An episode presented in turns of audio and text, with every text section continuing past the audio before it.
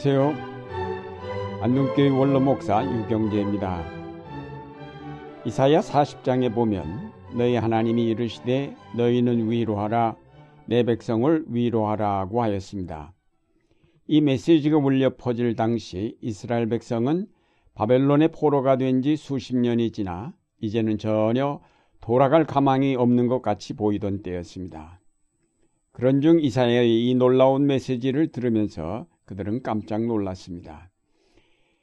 이 위로의 메시지는 그들의 육체적인 피로를 풀어주고 그들의 굶주린 창자를 채워주고 그들의 억울한 사정을 들어주고 그들의 모욕적인 대우를 개선해주는 물질적, 물리적인 것이 아니라 그들의 눈을 역사의 주제자여 우주의 창조자이신 하나님께로 향하게 하였습니다.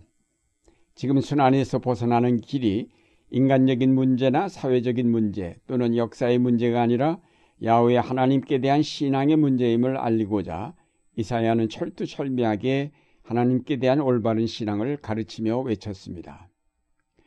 이사야의 예언은 다음과 같은 선언으로 시작됩니다. 예루살렘 주민을 격려하고 그들에게 알려주어라. 이제 복역 기간이 끝나고 죄에 대한 형벌도 다 받고 지은 죄에 비하여 갑절의 벌을 받았다고 외쳐라. 그 백성의 가혹한 복역기가 지나고 하나님이 그들의 죄를 사하셨다는 선포입니다. 이스라엘 백성은 그 죄로 말미암아 하나님으로부터 버림을 받음으로 고통을 당하였습니다. 그러므로 참 평화와 위로는 죄를 사함받는 데서부터 시작된다는 것입니다. 죄 사함을 받고 하나님과 다시 관계를 맺는 데서부터 그들의 슬픔은 위로를 받을 수 있으며 그들의 고난은 사라질 수 있고 그들의 기도가 응답받을 수 있다는 것입니다. 내 백성을 위로하라는 이사의 예언은 예수 그리스도께서 오심으로 해서 온 인류에게 선포된 복음이 되었습니다. 하나님의 아들 예수 그리스도께서 이 땅에 내려오시고 그가 우리 죄를 대신 속죄하심으로 해서 모든 인류의 죄가 사함을 받게 되었습니다. 대사면령이 선포되었습니다.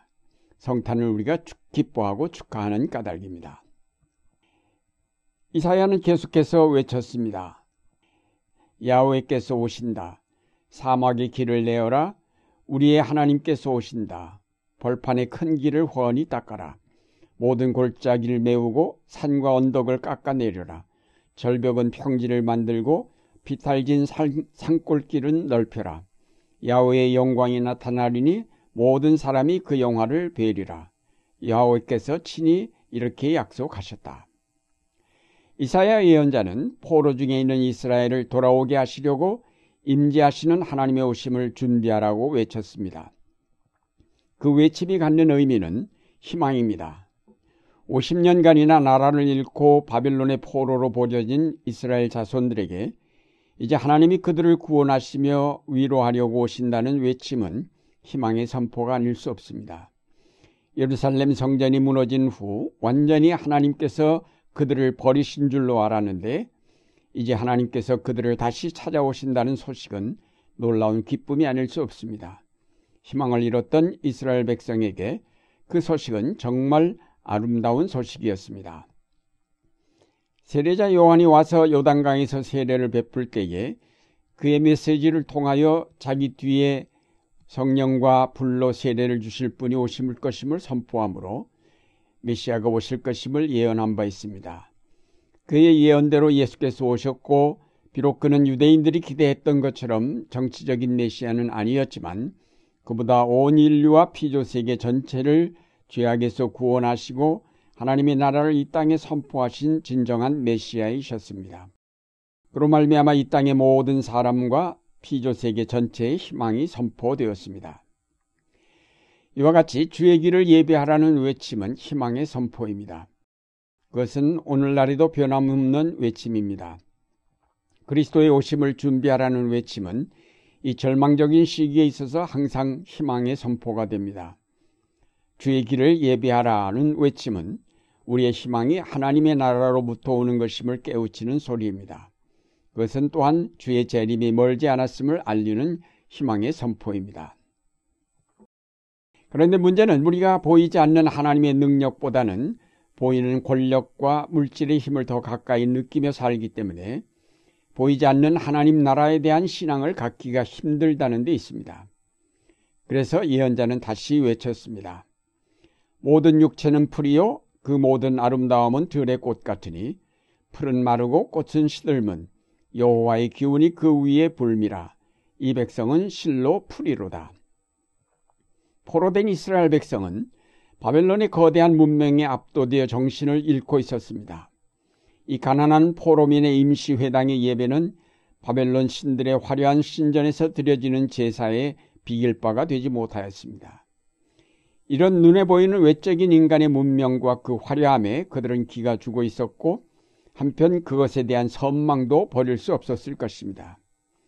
그때의 예언자는 그들에게 인간의 무상함이 들의 풀과 같아서 그것은 곧 사라지고 시들어 버릴 것임을 깨우침과 동시에 그것과 대조적으로 영원한 세계가 있음을 또한 일깨워 주었습니다. 풀은 마르고 꽃은 시드나 우리 하나님의 말씀은 영영이 서리라. 변화하는 세대 속에서 변화하지 않는 하나님의 말씀을 붙잡은 자들만이 영원한 삶을 얻고 참된 위로와 평강을 누릴 수 있다는 것입니다. 이사야 예언자는 다시 분명한 목소리로 외칩니다. 너희 하나님을 보라. 만군의 주 하나님께서 오신다. 인간의 모든 역사를 주관하시는 하나님을 보라는 것입니다. 바벨론이 그렇게 화려하고 아름다웠으나 그것이 허무하게 무너져 내리는 역사를 이스라엘은 볼 수가 있었습니다. 로마가 그렇게 강대했으나 지금은 그 흔적만 남아 보는 이로 하여금 무상함을 깨닫게 할 뿐입니다. 오늘날 찬란하게 꽃피는 과학 문명도 결국 같은 운명의 길을 걸어가게 될 것입니다. 이제 이 모든 것이 사라지고 하나님이 통치하시는 새로운 세계가 나타날 것입니다. 보라 주 여호와께서 장차 강한 자로 임하실 것이요 친히 그 팔로 다스릴 것이라. 예언자는 하나님의 통치를 의심하지 않고 확신을 가지고 선포하였습니다.